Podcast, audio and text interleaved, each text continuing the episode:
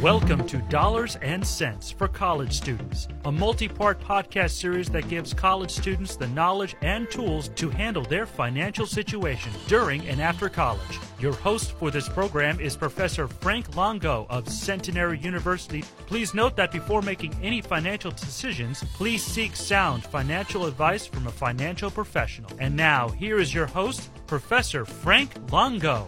Hello, and welcome to Dollars and Cents for College Students.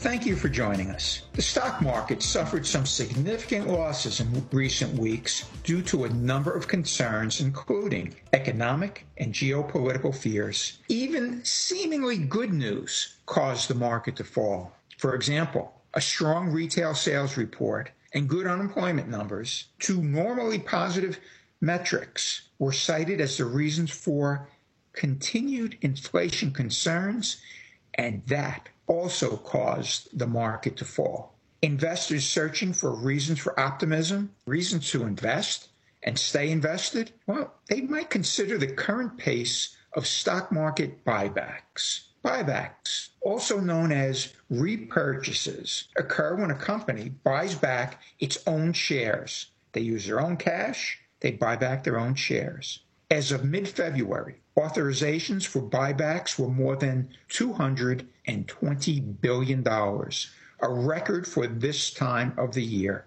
Stock buybacks are projected to exceed $1 trillion in 2023. And if this becomes a reality, it too will be a record. Traditionally, buybacks were viewed as positive market indicators. They demonstrate a company's view of itself for the future. When a company buys its own shares, it is putting its own money where its stock is. It buys shares because it expects the stock price to rise. Remember, the board of directors authorizes the buybacks, and they are insiders. They have information and reason to believe their companies will earn more money and their stock prices will rise.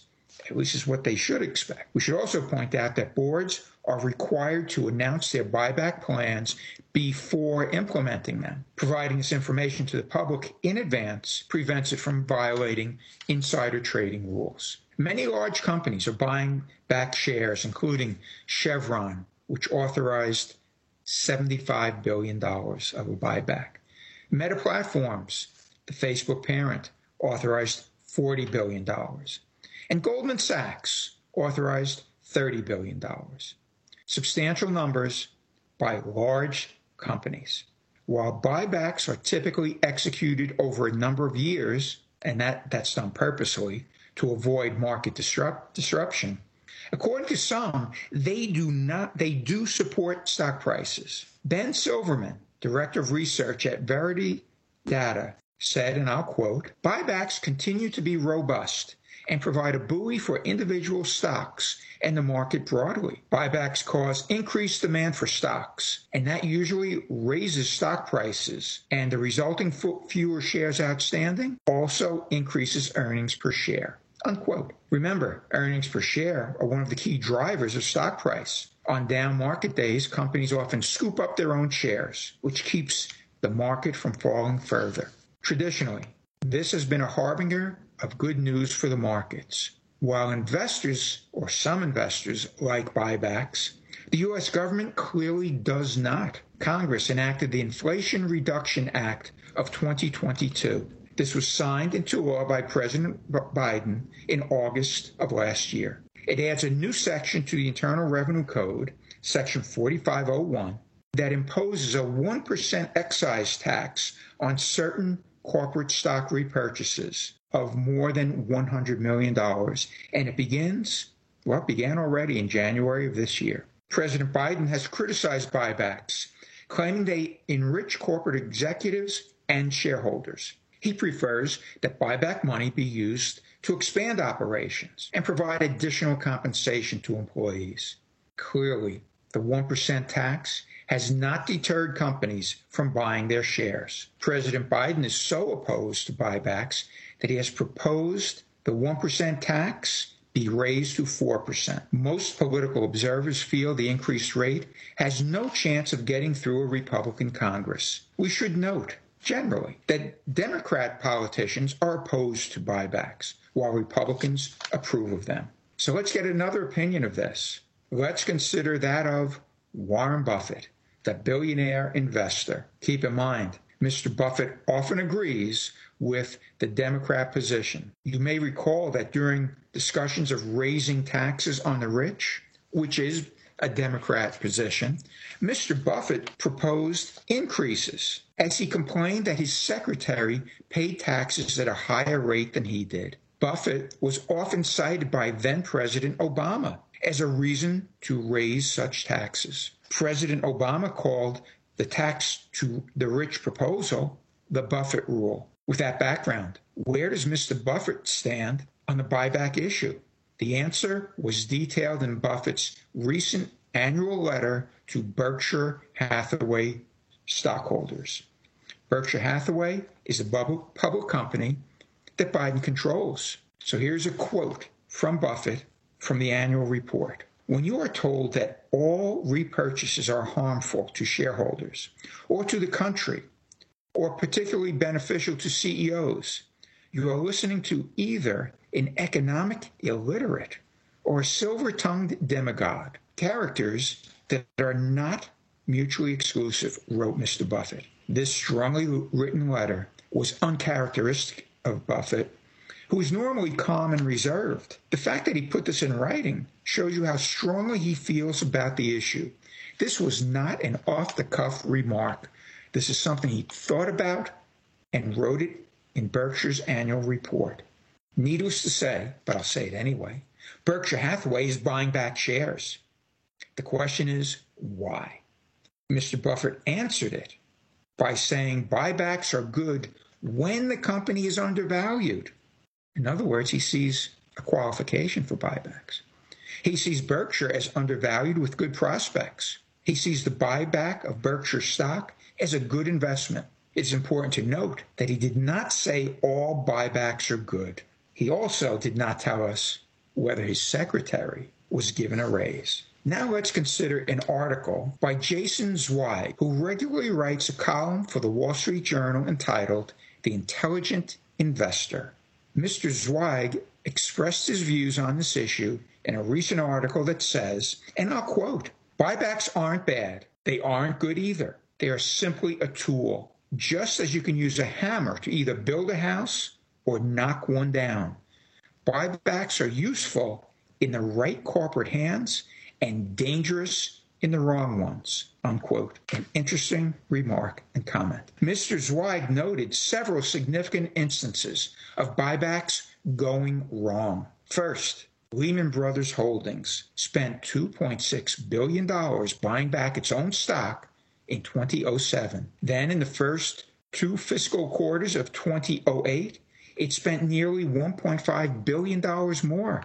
Less than six months later, the financial crisis hit and Lehman went out of business. It sure could have used that cash that was spent to buy shares to survive the crisis. Citigroup Incorporated repurchased more than $20 billion in, in shares from 2004 to 2008, right before it needed a roughly $45 billion government bailout during the financial crisis.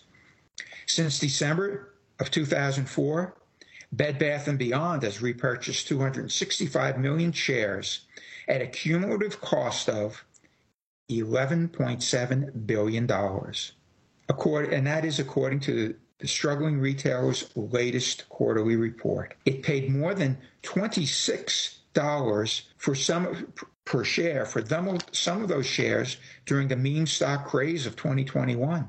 Now it sells for less than $2 per share. Those were Mr. Zweig's examples. I'll add my own example to this list. Hewlett Packard borrowed money to buy back shares before its stock price sunk. Clearly, these companies were not truly forward looking. Mr. Zweig in his article also quoted studies that indicated that buybacks have little impact on stock prices. This seems to contradict both the Democrat and Republican arguments. According to the cited studies, CEOs don't benefit, as the Democrats say. On the other hand, Republicans, why buy back shares if there's a little benefit? So you can see there's criticism of both views. And maybe something needs to be more nuanced. So now for my own view of the issue. When I hear companies buying back shares, I don't rush to buy that stock. A buyback announcement alone is not enough to justify buying that company's stock. I use the announcement as an indicator of optimism that tells me to consider a purchase and get more information to do so. So here are my considerations. Where's the company getting the money for the buyback? Was it borrowed or will it be borrowed? If so, bad sign. If the money comes from free cash flow and can be replaced in the future from operations, positive sign. What is the company's price earnings ratio? And how does it compare to competitors, the industry, and the market as a whole? This can provide an indication of an undervalued company. Does the company project higher future earnings? This is also a value indicator. Would the company increase its earnings per share if the shares were not repurchased? If so, it's another good sign. Very important. What are the company's risks? If Hewlett Packard considered these questions, it would not have wasted its money on buybacks. It had the substantial risks of intense competition in its field and technolog- technological changes and innovations that it needed to keep up with. Yet it spent its money, its cash, on buybacks. It clearly should have reinvested its cash in the business. My conclusion I agree with Jason Zweig. His column is appropriately named The Intelligent Investor. This provides, in my view, an important lesson for investing and for life. You need to hear opposing views on issues. Also, need to hear the views of those who you disagree with so you can consider them and see if they have any point. And the discussion of buyback shows there are points on both sides of the issue. But my bottom line, you need the right answer for investing and for life. And oftentimes you can find the right answer by hearing both sides of the issue. Until the next time, stay calm, thoughtful, and purposeful. You have been listening to Dollars and Cents for College Students with host Frank Longo. The opinions on this series are those of the host. Before making any financial decisions, be sure to consult with a financial professional such as a certified financial planner. For more information, visit cfp.net.